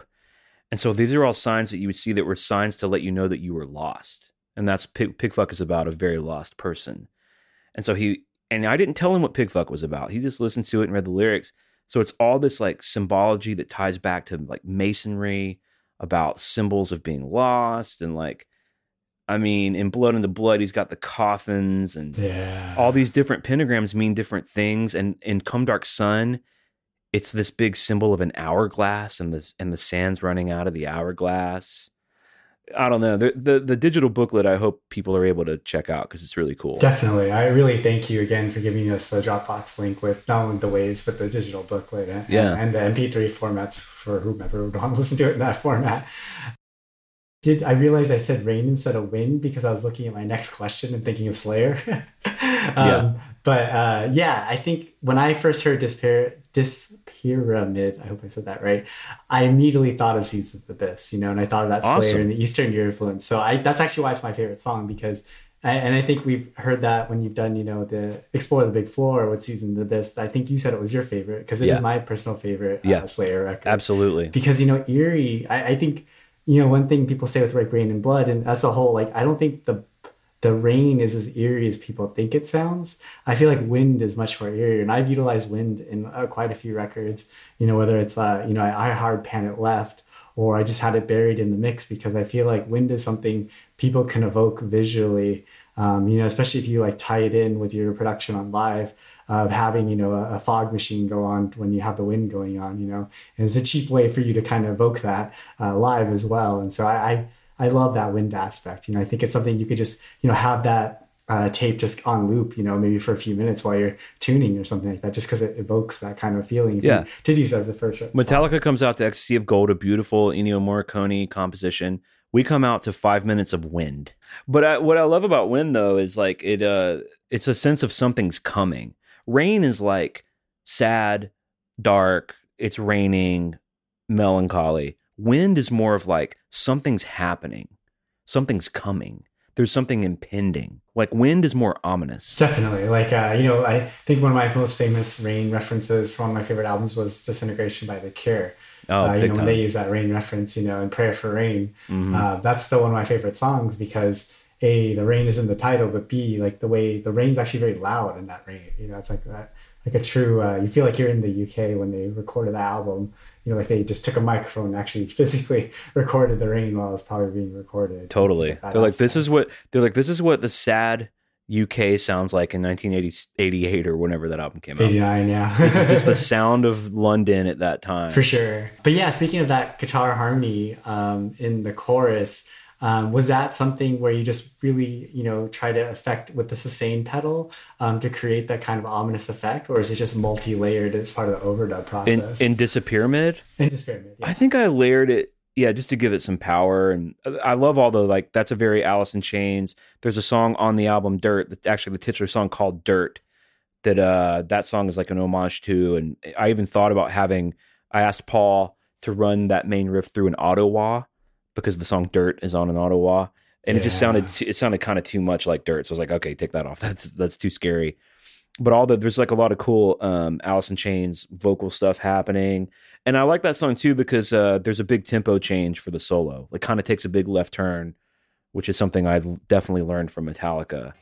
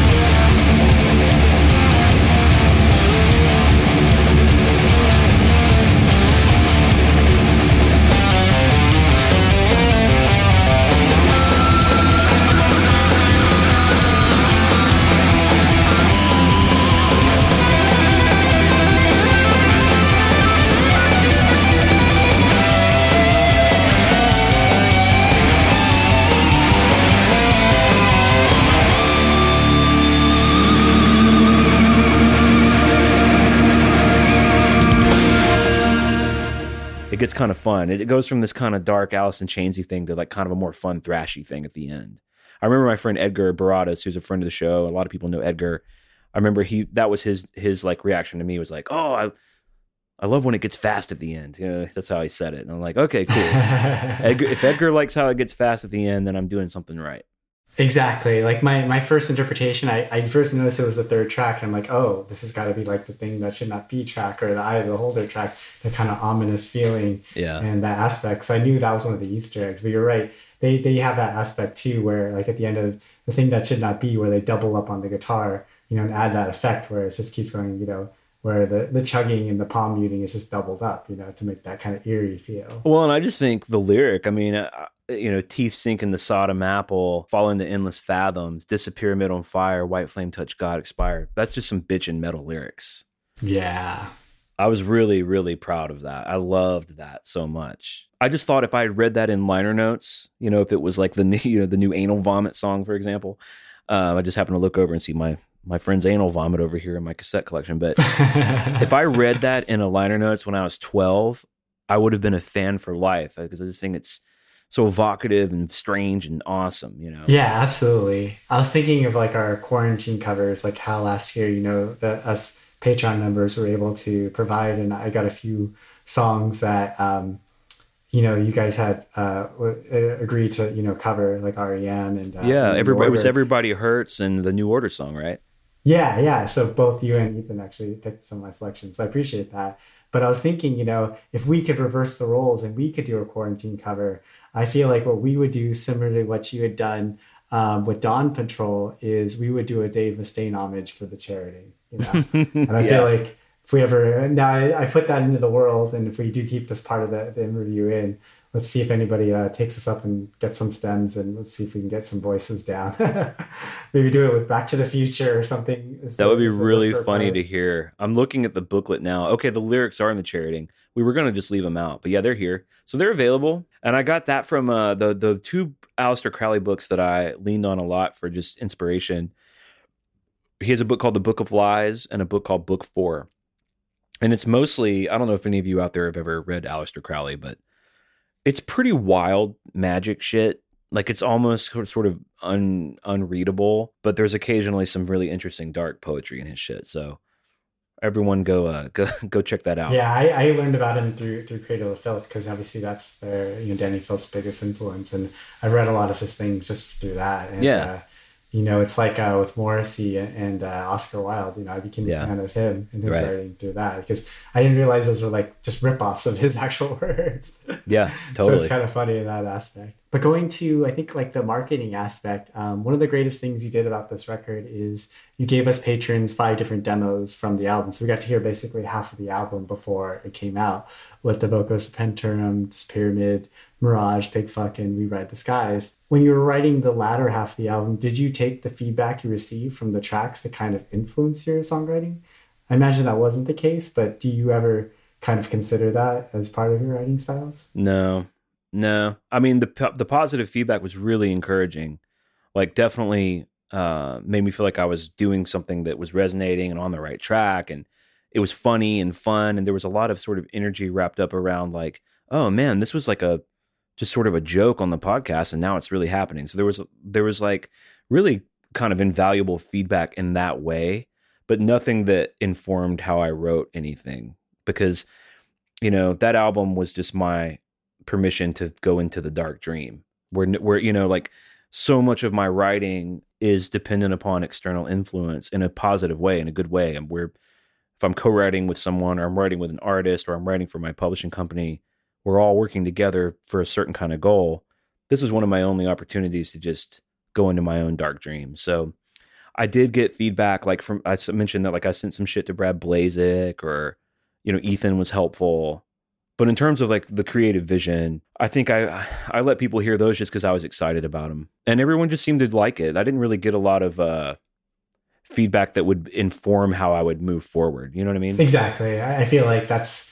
Uh, I was just curious if people were trying to play like quarterback or you know try to provide their their two cents on some of that aspect. Obviously, it's you're the artist and you're you know you do this every day for a living. So I think it'd be hard for I think people to even approach you in that aspect because literally you sell you create songs that people hear all the time. You know and and all around the world. So it's you know it's a different aspect in that. Yeah, and I th- I mean I think I think there's a potential for me to have like opened it up to that. Like what do you guys think? What should I what should we do? What would be cool? But yeah, that wasn't really on the table for this. It's funny that you mentioned that. We got an email today on our one of our last episodes. Uh, I played my cover of Mama Said because it was a Mother's Day kind of esque episode, and we got we got an email from a listener who told me how disappointed they were in my cover and that it wasn't my best work and that uh, they expected more, and that they wanted me to, and that they wanted me to try again. I mean, A, used piano instead of acoustic guitar. I mean, right away. I mean, That's what I said. Yeah, I just like you, just right there, you just discontinued that because you evoke so much more emotion using the piano over the acoustic guitar. So I feel like, you know, they, they any of those um, cover albums, they, they just can never say that because you, you treat it differently. You know, you take the song and take it down to its bare essence and then utilize different instruments to make the. the Well, and I, I said that back to the person. I said, you know, I, I think it being piano driven rather than acoustic guitars. There's strings. I was like, I, I think I'm kind of happy with where it landed, but it was it was funny to have someone be like, "You can do better." You know, if anyone ever said to me about Lunar Satan, I don't even know how it. I don't, I don't even know how to respond to it. You know, if you don't like it, you don't like it. But you know, if, uh, people have criticized like my singing voice before, and it's like, look, I, when I open my mouth to sing, I can't change what it sounds like. It is what it is. And and honestly, the writing part of Lunar Satan comes from that same. It's from the hip. I mean, it's it really is. Like if I'm trying to write a song for Carrie Underwood, and you know my my publisher is like, hey, it needs to be more A, B, and C. I'm like 10-4, copy that. Let's uh let's go back to the drawing board and make it more A, B, and C.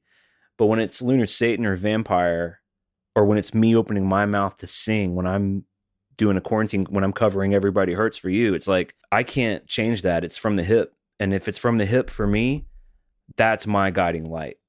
I would never change anything that came from the hip for these projects. Absolutely. Then you're not explaining your true self, you know, not being a true artist if, you had to emote that way. So I, I think that'll be interesting for volume two because I don't know if you're going to do the same thing where you'll release like half the album, uh, you know, to patrons and then hear that aspect before they get to hear the whole album or just do like the old fashioned, you know, three singles across the board and then, you know, then release it afterwards uh, digitally. I would really love to ne- to not say a single word about it and just drop it. I would love to do that. but I can't I can't really do that because I'm not Beyonce. So the plan for volume 2, I mean I've already got the first single mixed and mastered. It's done. So the plan I think is to do a sing a single for 3 months or 4 months and then hopefully have the album done by Christmas. So so people can kind of get a taste cuz it is going to be different. It's going to be pretty different. Even Paul was telling me how different he thought it was. So I think I'll just, I think I'll, yeah, I'll, I'll, I'll let people hear a few songs. And of course, patrons and like friends of mine and friends of the show, people that I know like it, they're to get a bunch of shit first anyway, because I want to share it with people. You know, I'm proud of it. I like it. Awesome. Looking forward to it. Yeah. So, do you have any, like, if you could have, you know, unlimited tour budget and unlimited tour support uh, to recreate this album live, do you like envision a backdrop or any type of, you know, um, usage of like a fog machine or any effects? Uh, you know, if you, you could be, you had like the budget of Ghost, for instance, and all their tour production that they use. Like, would do you have a vision in your head when you could play this album live? Like, what you would like to do? Yeah, I mean, I would love to be able to pay Satan to show up at every show. I don't know what his day rate is, but I'd love to have him come, like you know, blow some, uh, like you know, do some Gene Simmons style, like shooting fire out of his mouth. But no, yeah, I mean, my, my- you know, if I could pay my friends what they're worth to come out live, and even if we were just on a on a on a shoestring budget, an opening for Bokassa or opening for whoever, you know, my dreams are small. They start there. They start with me just being able to like afford to pay my friends what they're worth to make the album come to life. And then of course, like, yeah, if I could have my druthers for anything, yeah, I mean, dude, like to me, the Lunar Satan project is like a film. So it's like the visuals, the vis, it's so ripe for amazing visuals. Uh, but ultimately, I would really hope that we could we could be in a club somewhere and the songs would just be powerful. I mean, I think that's kind of the story of Metallica. Is like you, it's got to work at a grassroots level with just four guys playing instruments, and then if that's worth its salt, then you can continue to grow and you can add a lot of you know the song Master of Puppets is gonna fucking kill whether or not they have little uh, you know hologram military crosses or not. I love the hologram military crosses and the the animation of the guys walking in the background with the disposable heroes helmets and all of that. I love all the cylinders turning for fuel, but that song's gonna fucking rip without it, and that's what I hope the album would do. I just gotta, I just hope I can play it and sing it. Absolutely. That's what I was gonna be. My tie-in was like, uh, you know, for instance, like in Come Dark Sun, I think there's like a quartet Um, and there's a lot of other instrumentation Yeah. there. So would you just have tracks in the back Yeah. end I think, to, to be able to evoke that? I, I do great. I do honestly think just because I come from the um I mean almost everyone does this. I mean I'm sure it's an LA thing too, but I definitely come from the the Nashville thing of like if you can get your stems like if you're using your stems or playing to tracks live to cover up for the fact that you can't play or sing, then you're fucked. You'll never get away with it in the long game. But if you can play and sing and you're real, then you really can utilize tracks and being on a grid to really flesh out a performance. So yeah, I, if, if we were to perform Come, Come Dark Sun, we would have the quartet in the tracks. Like I said before, the uh, the charioting would basically be a, an intro track, whether it's an encore or the first song. I might have some like of the of the um, programming in there, maybe some of the BGVs, maybe just to be able to put our best foot forward to deliver the songs to people. I mean, we're, I'm not Lunar Satan's not the Ramones. Lunar Satan is a a delicate, textured. I mean, I wish we were the Ramones, but we're not. We're not a three chords in the truth band. Lunar Satan is a a collage of dark dreams, and if you want to present a collage of dark dreams to 100 people in a club, uh, you need to utilize all the technology that you can. Absolutely. I remember the first time I got to have in my in ears, uh, you know, the click track. And then, like, you know, I used to always say, you know, in my monitors, just give me the kick because I always follow the kick and snare. You know, that was my click track, you know, basically for me. And then when I finally, you know, with the being able to afford, you know, being able to have the click track in my ears, now I'm like, oh, I can have tracks, you know, I Yeah. can play exactly like the album, exact tempo, and then we can modulate if we want to go a couple BPMs higher to, to adjust it. Like you said, if you have the stem. So you do, you know, you have all this technology available, you know, you record it, you produce it yourself. So why not take advantage? You know, it's pretty simple to do. Yeah. And you can build you can really build in a lot of spontaneity into that, you know? Like if we did it with Lord of the Vampires, we would have a loose, you know, 80 bars in the middle. The drummer hits a little trigger when we need a four count to get back into the next chorus. So there's all sorts of ways to build in a lot of human possibility into it. It's really come a long way from the Milli Vanilli, you know, the tape fucking up in the background and they have to run off stage embarrassed and one of the guys even commits suicide later because it was so humiliating we've come a long way from that. You can build in a lot of really interesting moments with technology now. So I think my experience with that, my experience as a producer with stems, I would be able to and and the guys that I want in the band, like Ethan, who knows how to, you know, Ethan knows how to run tracks. Ethan's been on that side of it of the technology before. So I think we'd be able to do it in a way that didn't feel you know, like I'm just like I'm fucking Skrillex hitting spacebar playing the Lunar Satan album. It would be real. I mean, the guitars are going to be live and loud. They're going to be amps on stage. I'm going to be singing to the best of, of my ability, and uh, we're just going to be using those things as just ways to heighten the experience. Kind of like the way that Kiss pumped in rockets going off and the sound of uh, a stadium into their Alive record. You know. They're like, you, they're like, you don't want to hear the what the real thing was. It was just ten thousand kids excited about Love Gun or whatever. They're like, we made it sound like the end of the world, and that's why everyone loves that album. Yeah, or like Ozzy's live album. I think he- Totally. he, did all the vocals, you know, in the studio. He didn't even use any of the original vocals. So I think it's, you know, if you all you need is live guitar, like you said. And I think this would be a hard album to use Kempers on. I know economically that would be ideal, so that way you guys could tour, you know, in the smallest vehicle and have minimal, you know, backline that you'd have to bring. Maybe just use the club's backline. Um, but I feel like this is the album you need, like, you know, a full stack, you know, up on stage or something like that aspect, just to get that sustain going. You know, this would be a hard album to do with like, um, you know, like the Meshuggah thing would be the common thing where literally there's nothing on stage because it's all tied to their Pro Tools. The lights are tied to their Pro Tools rig. Everything is tied, you know, and it just, they, like you said, space bar and then everything plays, you know and then they they add in extra time, you know, for getting drinks and things like that. That's why they don't talk the entire time because they literally don't have it planned and programmed to say a word in between. You know? Yeah, well, I can tell you this: as long as Lunar Satan roams the Earth, we will have real amplifiers on the fucking stage. I can promise you that. That's a Lunar Satan guarantee, Bobby. Awesome. Yeah, we're so looking forward to hearing it live. Um, I know we're running a little late, so I think I'll, I'll try to make this the last question. Sure. Getting more to like a, this one may be more personal, but I, for me personally, um, I've noticed on the show, you know, and sometimes even our own Metal Up Your Podcast family says it. They they make this thing about the Southern accent in kind of a derogatory format. But I think I'm not sure if I've ever told you this before. Um, but like I worked in, in Huntsville, Alabama for three years, so I know Alabama pretty well.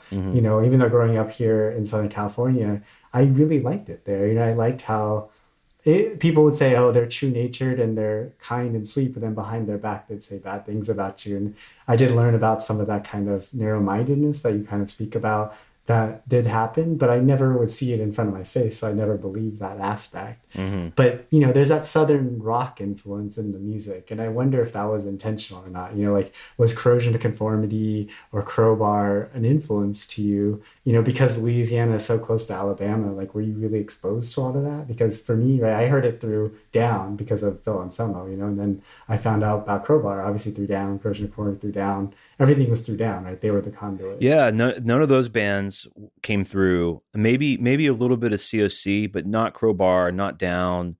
I like those bands, but I you know I don't do the hard time with them. Like I do really hard time with the bands I love. Like I'm insane, you know. Like I'm insane when I say that. Other than my family, music's all I have. I just really mean it. Like I I just live it and breathe it, and it's all I have. It's saved my life, and so a lot of things come through. Those bands don't, not yet. There's there's always the possibility that uh, I'm going to do some crazy time with Crowbar when I'm 40. Who knows?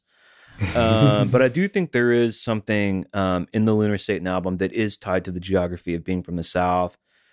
Obviously, the little uh, twinkle in the eye, the little tongue in the cheek with the satanic themes, with being from the Bible Belt. Um, Yeah. I myself was very religious for a long time. Like all of that, there's a lot of theology subtext in it and uh, a lot of winking at this culture that I was very much born into and raised in. I, I have more peace about the South than I maybe did 10 years ago. I'm from Alabama. I live in Tennessee. I had my daughter here. I mean, I'm we're likely going to make our stand here.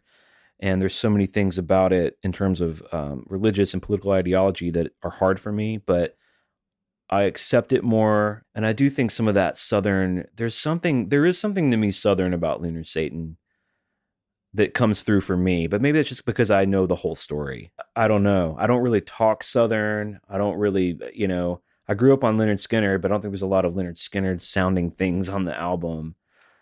But I don't know, maybe, definitely COC. There's a lot of Alice in Chains on the album. Definitely. And I think that the way that that ties into the Southern thing is when you're a kid in the South. I mean, I went to high school on a cow pasture. You know, I, I grew up with the symbolism. I grew up with rebel flags everywhere. My, you know, family members saying the N word like it was like they were talking about a can of Coke. And I think for a lot of people, a lot of kids like me, Metallica or Alice in Chains, all these albums, they were our only way out of that. So I got this band in Seattle, uh, up in almost as far away from Alabama as you can get in the U.S. you know, the Pacific Northwest, and that was my door out. And uh, so I think I think in addition to sonically, there's a there's a spirituality of Lunar Satan. I can't ever not be from the South because that's where I'm from. But there is something interesting about I think what I hear sometimes when I hear it as a kid trying to get out, and this music is a is a portal. So I, I don't know if that's what you were asking, but uh, No, that was perfect. I haven't thought about it in that way really until I just started talking about this. But yeah, there's the, these records are portals out of nightmares, and whatever your nightmare is, it doesn't. You don't have to be from the south to have a fucking nightmare. I've uh, I've been to Detroit. I know what's there. Um, Jk, love all my people in Michigan. no, it, it's escapism. You're absolutely right. yeah, it's just a way out. It's a way to explore something different. I mean, having a band called Lunar Satan would have been extremely taboo. You know, when I was in high school. Just but and even even you and I talked off the air before we started the show about even like the you know we're all dealing with like our spouses and our moms and dads seeing us wear the Lunar Satan T-shirt, and there's even something about it. So like, oh, you're gonna wear that? and I think I told you before. I was like, there's something about it that like excites me because uh, it's it's just dealing in the taboo, and that's what Freddy Krueger did. That's what that bus scene did when I was a kid. My first memory is seeing uh, the scene in Nightmare on Elm Street one where his ha- his arms are really long in the alley. Oh yeah, I did get the two mixed up. That was actually the scene I was thinking of too. How You're scary right. is that, right? So oh god, yeah. there's yeah i mean and then just you know growing up in such a kind of religiously oppressive environment and all of that is teased out in the album in one way or another. And I think that's just going to get more interesting as the as the albums go on, as I keep writing through it. I'm just writing through it. I, it's this uh, common theme that I've been thinking about a lot as I've been trying to write, you know, the script for my, my own uh, scripted podcast um, that I'm trying to launch, you know, and hopefully, you know, I've been talking to Ethan about helping me on that because he's very familiar with the topic. But it was something that I bring up about growing up in Southern California. It's like you don't choose where your parents settle. And for me, you know, how you felt in Alabama is actually how I felt in Orange County. Yeah. know, like people when I went to college in DC thought, you know, my life was like the OC, which as you know is not even filmed in Orange County. It was filmed in Hermosa Beach in, in LA County. So I mean it wasn't even an aspect. I'm like, not everybody's white and rich, you know, like clearly uh, I'm a, a case in that, you know, I grew up, you know, middle class and, and you know, obviously not white in that aspect. So um you know, I, I wanted to escape it, you know, I thought, oh, it'd be a fresh start. And I learned, you know, everybody kind of feels that way no matter where they grew up. It could be a paradise. Like you could have grown up in Hawaii or wherever, you know, uh, you know, like where uh, Kirk Hammett lives now, um, and think, you know, this is, I'm on an island, you know, this is a nightmare. I want to get out. I want to go to the mainland, you know, or something like that. And so we all want that kind of rebelliousness. And then we learned, you know, as I migrated back to where, you know, I grew up, I'm only now a few miles from where I grew up you know, I've kind of migrated all the way back now from, you know, living in the city, um, is that aspect on, you know, it, it does influence you in your background, even at a subconscious level. You just don't realize it, your experiences and everything like that. And I appreciated my time in Alabama and everything. You know, food was delicious.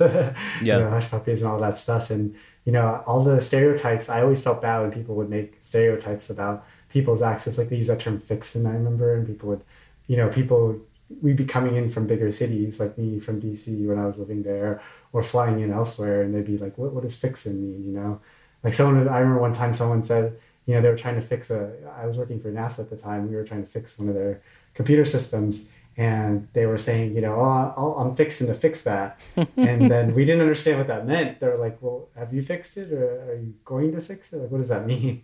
And you know, I I was like, that, that's just their terminology. Like, it's I I understood it. Like, it just sounds derogatory when people you can't judge somebody on the way they grew up. That that's how they understood that how to respond to that.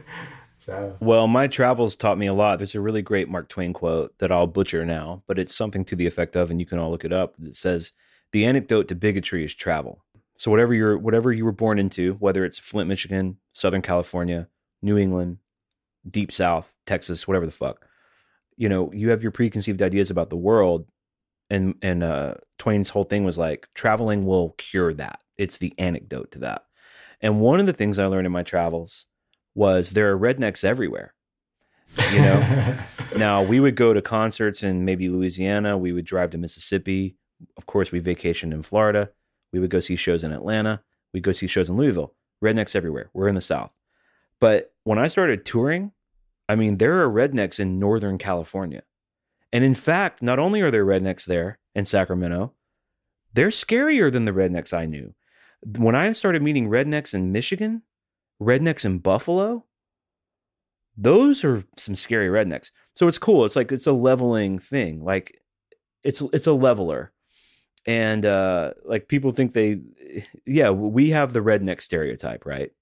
In the South. But I think what's cool about your story, Ethan's story, who's also a Southern California cat, and a lot of people in our in our world in our family, uh, is that the the music gave us the courage to deal with it and find our way through it. And then like you kind of ended up back there. I'm still three hours from where I grew up, and uh, I'm no longer wanting to run to the other end of the earth. Like I think all of these records and all this music and all the people that it brings into your orbit because of your love for it give you the, an education and a courage to go back home and deal with it and be home. I think it's really cool. It's really powerful. And to make an album like Lunar Satan, it's just to almost be in the lineage of that. Maybe not as influential as Master of Puppets, but to just be in the lineage, to be to be doing what that record did for me, to just be trying to do it feels like a gift. That's actually what's spiritually important about the whole project. Your project, my project, about any creative project is that the spiritual lineage of that. You're taking part in the thing that that saved you. That's what it is. The end.